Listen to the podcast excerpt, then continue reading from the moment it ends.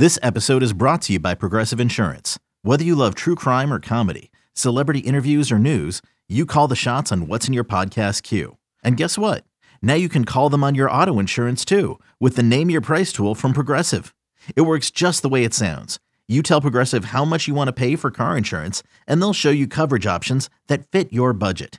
Get your quote today at progressive.com to join the over 28 million drivers who trust Progressive. Progressive Casualty Insurance Company and Affiliates. Price and coverage match limited by state law. I'm Tim Fitzgerald at GoPowerCat.com. And I'm Scott Chasen with Phog.net. This is a replay of WIBW's TV show, The Drive. Here's this week's episode on the 24 7.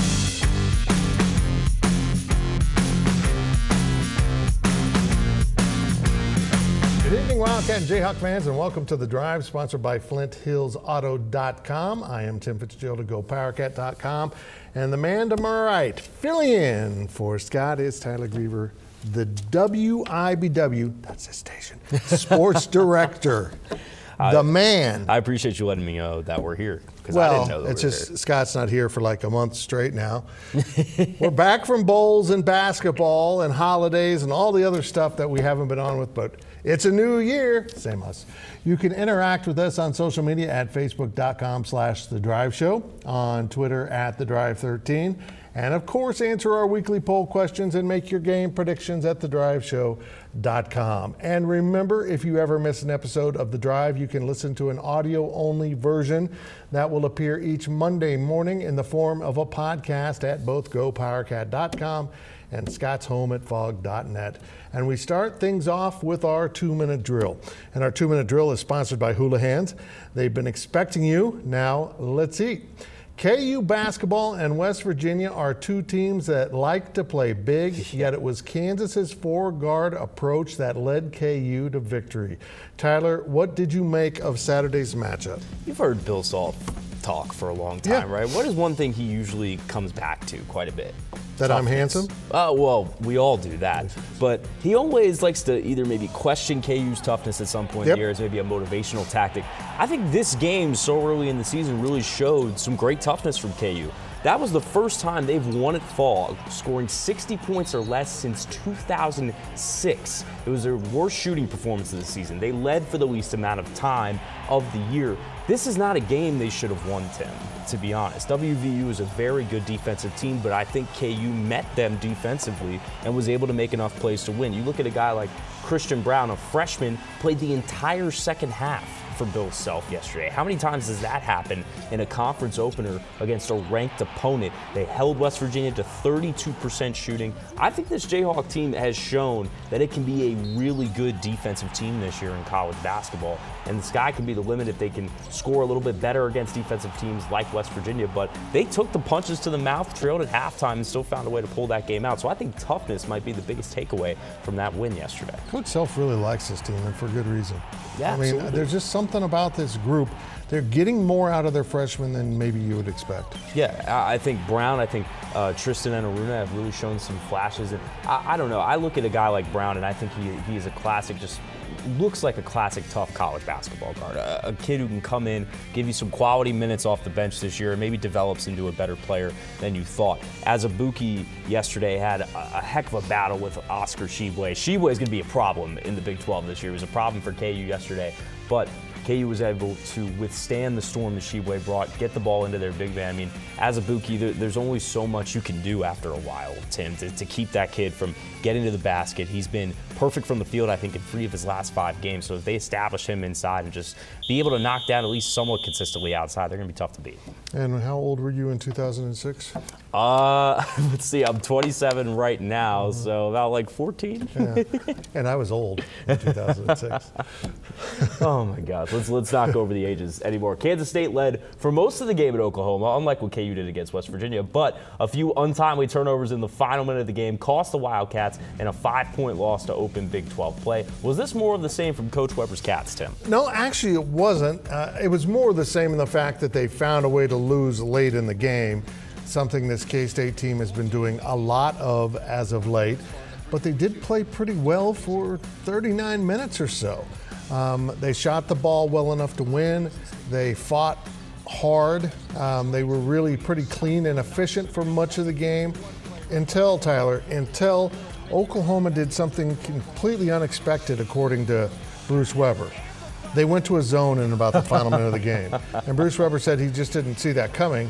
And, and I was left thinking, how's that? You Yeah. can't play against a zone. Everyone seems to know it. I can't coach basketball. I would be a horrible coach. I would zone Kansas State. Yeah. There's no doubt in my mind.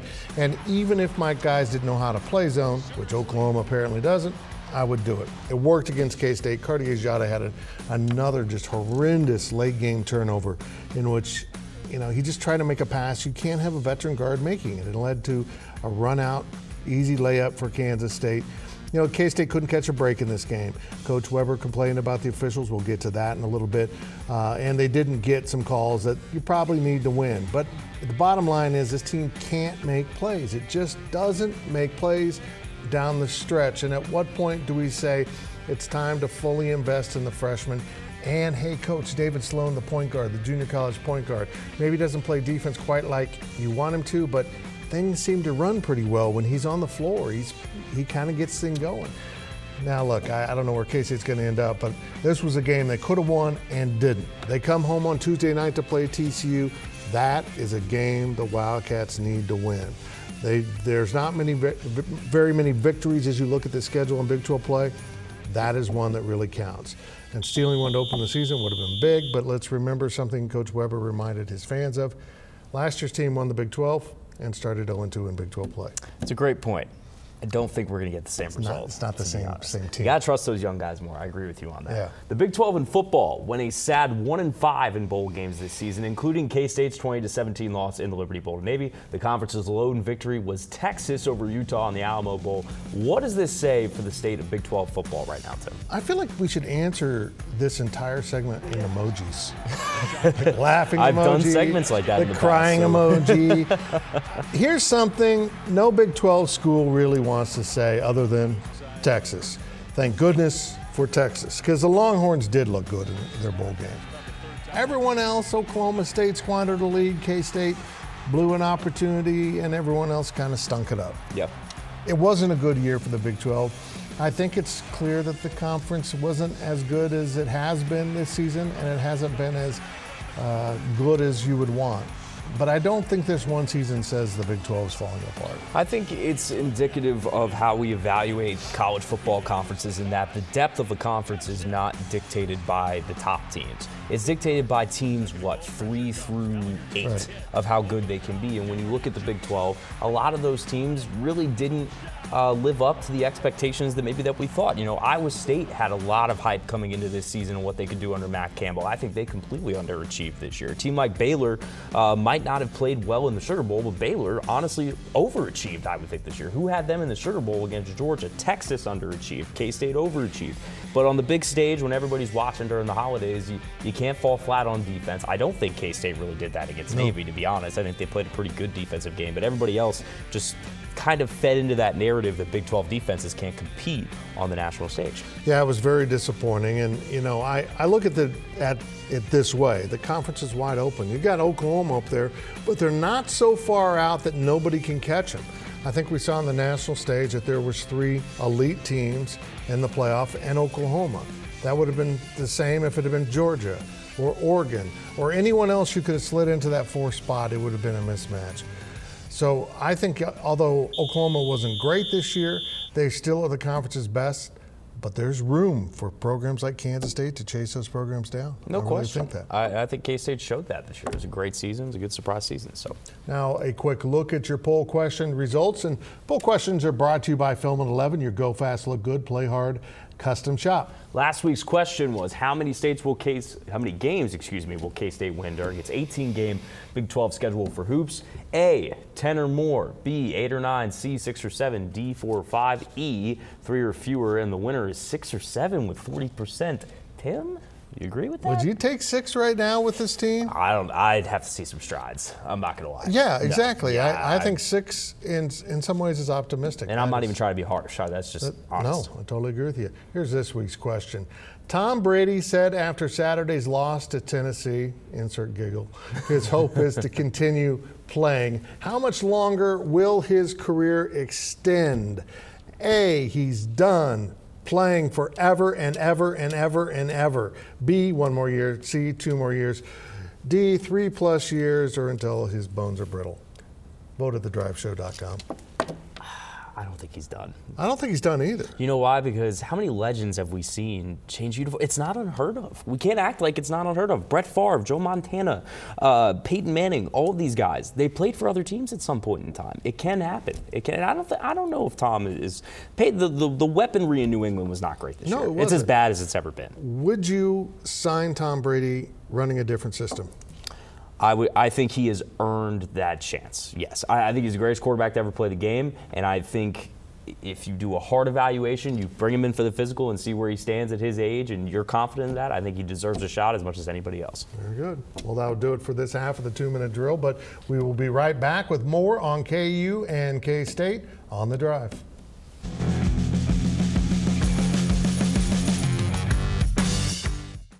Was a very bright, shining light, Sarajevo, and they needed to kill that light. From producers Matt Damon and Ben Affleck, explore how art and music sustained hope during the siege of Sarajevo, thanks in part to humanitarians and the band U2. U2, they represent a personification of our resistance. The Hollywood Reporter hails Kiss the Future, moving and inspirational. Kiss the future!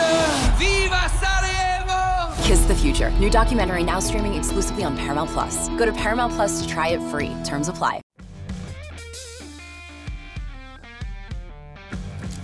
Welcome back to the drive as we continue our weekly two minute drill. The two minute drill is sponsored by Hula Hands. They've been expecting you. Now, let's eat.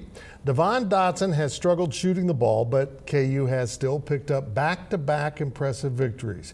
What do you make of the point guard season to date? I think he has proven a he's one of the best guards in the country. I still think he's done that. I think he has not taken maybe a step forward as a three-point shooter uh, that we think so far. His two-point percentage uh, is actually about the same. He's shooting 53% on two-point shots, but the three-point percentage is down from 36 to 31. He's still taking more threes per game. Look, Devon, the strength of his game is that he's one of the quickest guys you will find. His step, his burst, and getting to the rack, and not only getting to the rack, but finishing around it with contact is as impressive as you'll see. But I think maybe what KU fans have been used to, especially in recent years, when we look at a guy like, say, Devonte Graham, is a guy who can pull up and nail a consistent three or a consistent jump shot. Heck, we see him doing it in the NBA right now.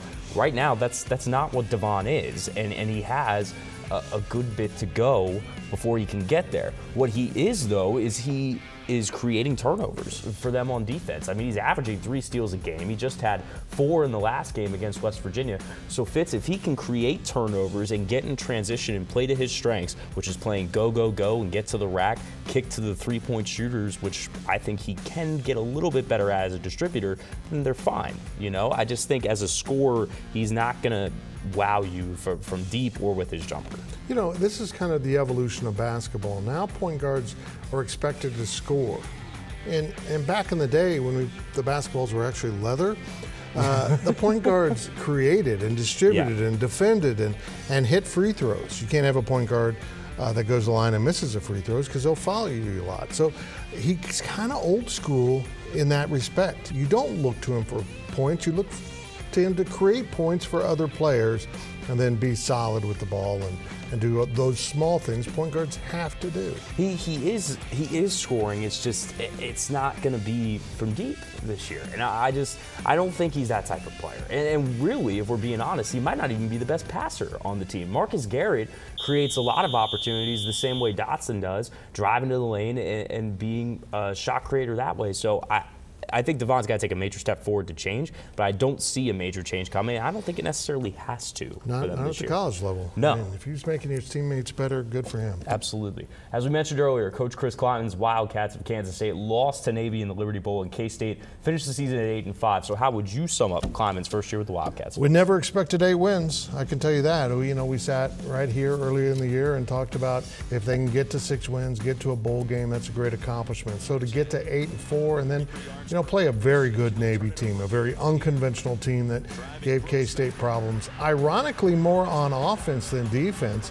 Um, and if not for special teams, this game would have really been a, a dud for Kansas State as Phillip Brooks had that 66 yard touchdown on the uh, punt return.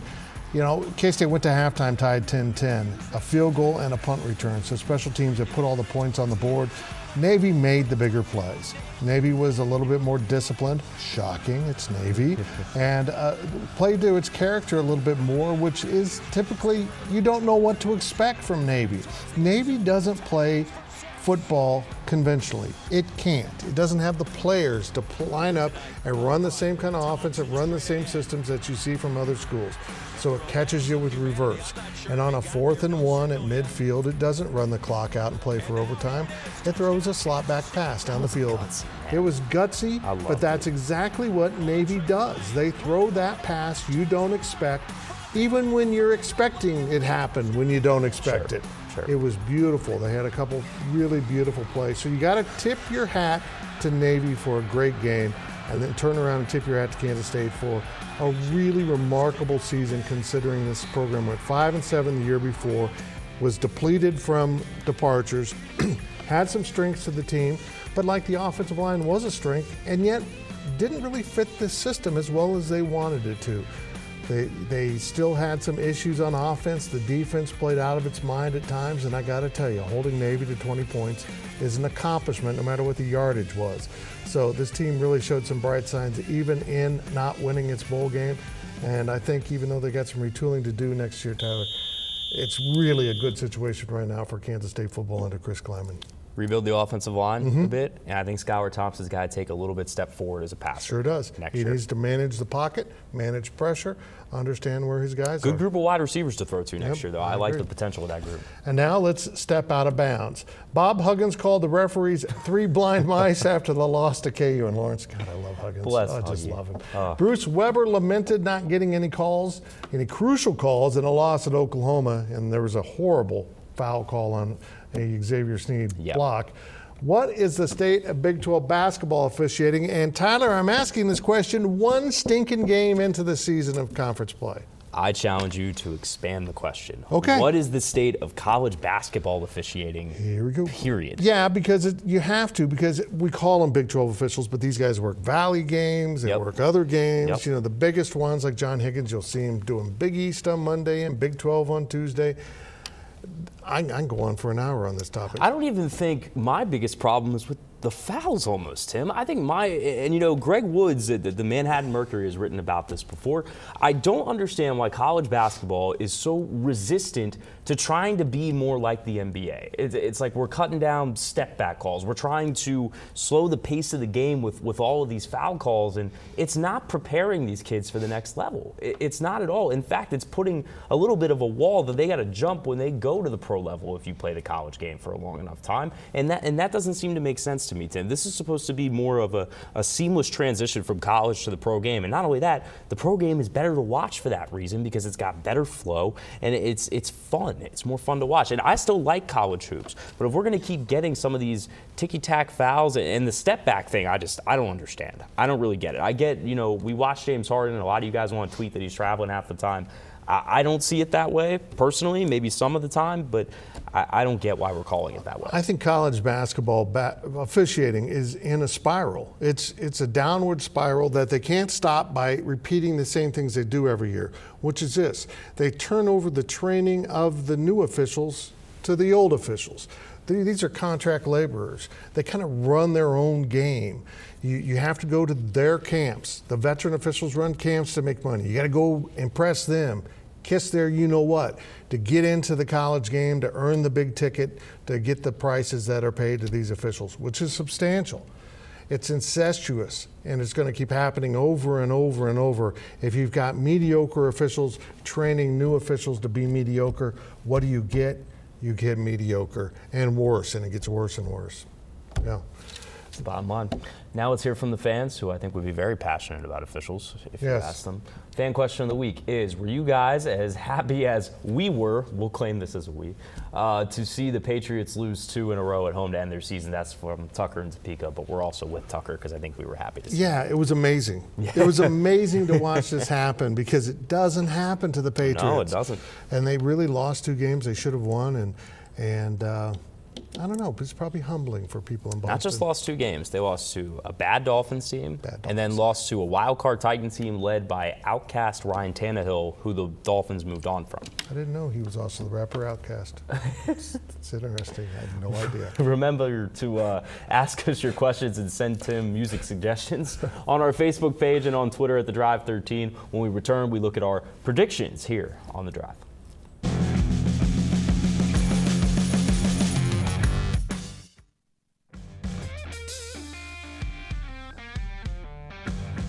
Welcome back as we head down the home stretch of this week's show. And now it's time to take a look at our predictions. The predictions are brought to you by Vanderbilt's, your work boots center. And remember to make your weekly predictions at thedriveshow.com.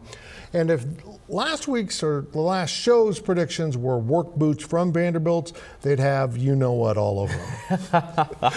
I, I, won, I won the picks at one and two. Wow. But the viewers and Scott went 0 and 3. Oh, my. I appreciate them being so much worse so that I could have a losing victory. Now, this week's picks, and we're going to start this college hoops. K State next Saturday uh, at Texas. Texas favored by four and a half. Can the Longhorns beat the Wildcats by five or more? Yes. Yes, I'd say the same thing. Uh, and the next one is Baylor plus four and a half at Kansas, so the Jayhawks are a four and a half point favorite. I'll take the Jayhawks with the points at home.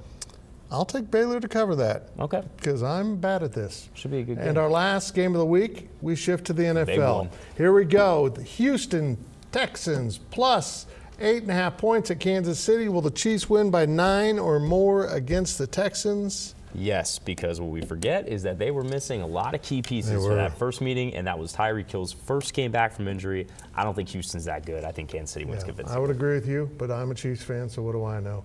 Again, make your picks over at thedriveshow.com. Now it's time for our On the Clock segment. On the Clock is sponsored by Carpet One, by Local for a strong local community. And let's start with Mr. Tyler Griever of WIBW Sports, right here, at the station. I'm glad we talked about the Texans and the Chiefs because I think when we look at the why are we looking at Fitz? I don't know. What are we Hi. looking at you for? I don't know. Anyway, when we look at the AFC, the four quarterbacks remaining are a great illustration of the current state of the NFL. We've been sold for so long that you got to play football a certain way to win. No, you don't. The Baltimore Ravens stripped everything and threw Lamar Jackson in there, and he's going to win MVP. The Chiefs put Patrick Mahomes and said, dude, you're going to throw this ball downfield about 40 or 50 times a game. That's how we're going to win. Deshaun Watson has been plugged similarly to Jackson in a way, but and Ryan Tannehill was cast off completely from the Miami Dolphins. Nobody wanted to give him a shot as a starter, and he comes into Tennessee and replaces Marcus Mariota and leads them to the playoffs. You don't got to win one way in the NFL. It's about fit and finding the strengths of your personnel and playing to them. Those four teams have done that. That's why they're still standing in the AFC. Well, it really is a revolution of quarterbacks in the NFL. We're seeing the old guard slowly move out, including Tom Brady. And as I watch college football this season, I'm struck by one thing, Tyler. My goodness, there's a lot of good young quarterbacks that will soon be in the NFL. So when I watch the national championship game a week from Monday night between LSU and Clemson, I will watch two very good teams that might, just might, have the two best quarterbacks in all its college football. Coincidence? I think not. yeah, it's going to be fun. And that's it for this week's edition of The Drive. We will see you next week right here and all week on social media.